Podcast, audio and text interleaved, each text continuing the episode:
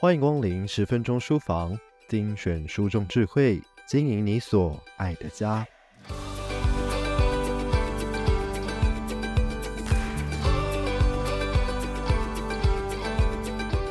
你可能听过这种说法：那些能轻声细语、温柔坚定、优雅从容的妈妈，都是女儿的妈妈。今天我们所分享的这本书的作者也是个妈妈，她生养了三个孩子。不过，在他养育女儿的时候，曾经无法理解这个说法。他从来没有大声跟女儿说话，永远第一分贝沟通。当他看到卖场里的亲子大战，会觉得这么凶干嘛呢？好好说就行啦。然后一边拉着女儿，一边在她耳边轻声说不能买的理由，就顺利离开了现场。直到她生了一个儿子。仿佛该得到的考验，该学会的课题，老天绝不会让你错过。生养到男孩，这位妈妈只想说，他真的是没有在给你听人话的啊！她照着过去貌似成功的经验，理性而温和地与儿子沟通，却没有想到儿子竟然是个外星人，竟然说一次、两次、三次、十次、无限次还是一样，这打破了他的认知与理解。推翻了惯用的教养方式，他发现自己的男孩和女孩真的很不一样。不幸中的大幸是在还算游刃有余的育儿经验之下，观察这个新物种，后来意外成为了老母乐此不疲的兴趣。在男孩身上看到另一种很动物性的、直觉又爽快的可爱模样。对他来说，养儿子是一个全新的未知旅程。但是往养出一个我自己也欣赏的男生迈进，这样应该算做对一半了吧？一个自己也欣赏的男生，你会想到哪些特质呢？也许有情绪稳定、幽默乐观、会做家事、体贴有爱心、灵活有创意等等。写下这本书的妈妈，同时也是一位童书创作者，她期待自己的男孩能够拥有美感和创意。但是这要如何从小养成呢？让我们来听听他是如何培养自己的儿子审美和创意力的吧。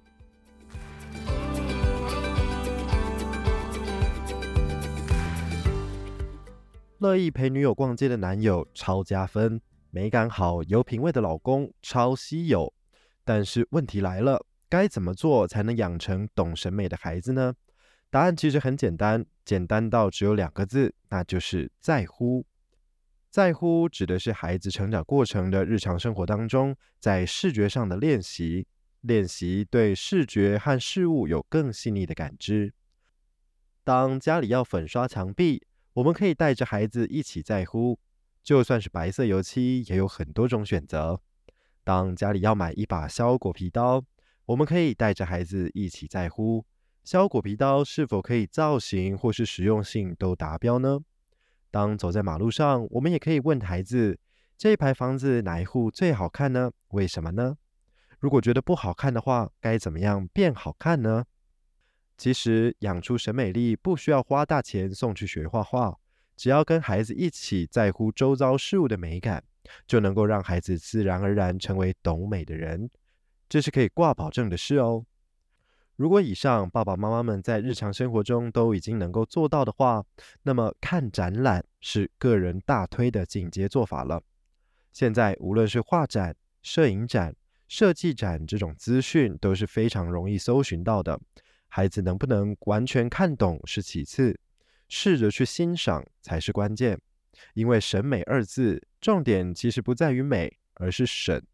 这就是前面所说的在乎的更深一层了。爸妈们可以用对话带领孩子试着更接近作品，像是猜猜画里面的人在这个瞬间正在发生什么事呢？觉得最喜欢哪一个系列呢？哪一张最好看？或者是由你来设计，怎么样才能够做得更好呢？因为别人的创作结晶、别人的生命轨迹、别人的呕心沥血，就算已经摆在眼前，孩子还是很难单靠自己进入状况。得加注一点外力，帮助孩子与作品连结。写这本书的那年寒假，我带孩子们来到梵蒂冈博物馆，先了解馆藏主题分布，孩子们便能悠游其中，尽情欣赏，发现有趣的也会互相通报，最后在一起直奔伟大的创世纪，一起仰头赞叹米开朗基罗的天才无双。能培养出鉴赏小达人，就等于多拥有一个知心的人生伙伴，能一起欣赏、体会世界的美。虽然还不能说儿子在美感上有多追求，但是他目前已经从衣柜里永远只拿最上面一件衣服，有穿就好的钢铁直男，成功进化到稍微懂穿搭喽。说完审美，我们再来聊聊创意。创意是不拘泥，更是一种转念的能力。用不同的角度看待事物，在生活中尽情的灵活思考。在亲子互动里，若能加一点创意，和孩子一起发挥想象力，设想更多的可能性，那可能是绝妙的点缀。如同南瓜汤里的一小撮胡椒，让创意成为一种生活习惯，需要一点环境和一点铺陈。环境指的是一个自由创作的空间。一个让孩子能尽情挑战、释放精力、实现想象力的环境，但这要完全做到，对爸妈来说很有难度。我懂。以儿子总是趁洗澡的时候在浴室玩水为例，老母就非常困扰。每一次他的实验性洗澡过后，浴室就像刚打完水仗，该湿的、不该湿的全都湿了。我曾严肃地表示，这样会造成下一个洗澡的人的不便。但是因为自己内心并没有完全认同这项规矩，其实认为小孩在浴室里玩玩水并不是什么严重的事，以至于用词不坚定，说法也不具说服力，导致儿子目前看起来没有要放弃这项娱乐的意思。于是时至今日，他仍继续在浴室里观察水的浮力、表面张力、水流变化等等。每次洗完澡，浴室里的物品依然像遭到强力水柱驱离过。铺陈则是创意互动的升级版，白话来说是盐很大。这个部分虽然对我来说是必杀技，但由于个人性格气质不同，还请自行斟酌使用。举个例子，由于儿子爱做菜，但小孩实在很难像熟练的主妇，有能力的边煮食边收拾。所以每次主厨得意上菜，背后却是被轰炸过的厨房，一片狼藉，惨不忍睹。这时老母需要左手压右手，外加捏大腿，让自己去欣赏孩子的执行力与愿意付出的热诚，先享受孩子用心制作的食物，接着在咀嚼的同时，动动我的小脑袋，想出最热烈、最能鼓舞人心的赞美词，盛赞他的料理。这是我吃过最好吃的牛肉炒饭了。这个寿喜烧根本和外面卖的一模一样啊！这简直可以拿到米其林的一颗星了吧？就算其实不够美味，但一切都以维护儿子无价的内在驱力和自信心为最高指导原则。这不是言不由衷，更不是谎言。就算是我也不会承认的，而是他每次的尽力，有时候源自于你的热血演出。父母或许觉得不是什么了不得的事，却可能是孩子用尽全力的尝试与突破。如今，我很高兴，从六七岁开始入侵厨房的儿子，依然持续维持他爱做菜的兴趣，慢慢的可以从备料到善后一气呵成了。曾经有人问，养出一个很棒的儿子，有朝一日拱手让人了，会不会心里不平衡呢？儿子是妈妈精心抚养的作品。将来有人喜欢是必然的结果，觉得人家眼光好都来不及了，哪里需要不开心呢？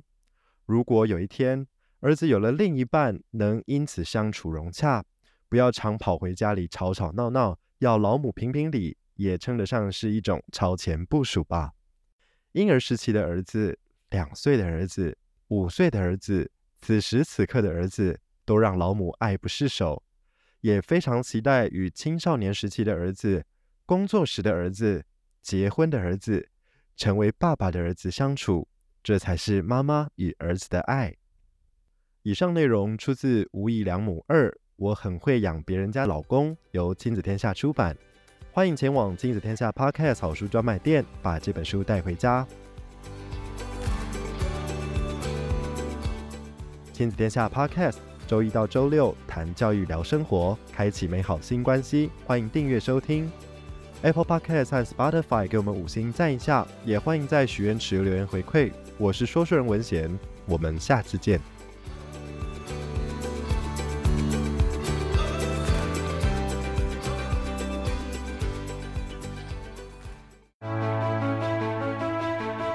孩子爱动手做，该选普通高中还是技术型高中？没考上明星高中，要选社区高中还是私中？当孩子缺乏学习动机，或者兴趣跟你期待的不同，要怎么沟通？新兴行业变化太快，创意、弹性跟适应力变成制胜的关键。爸妈如何陪伴孩子探索自我，了解未来，找到最适合孩子的升学路？亲子天下邀请三位专家，告诉你高中职升学的新趋势，解析特色课程，解答青少年生涯探索的关键问题。欢迎家有青少年的你报名参加亲子天下会员专属的青少年系列线上讲座，五月三十一号晚上七点半首次登场，详情请看节目资讯栏。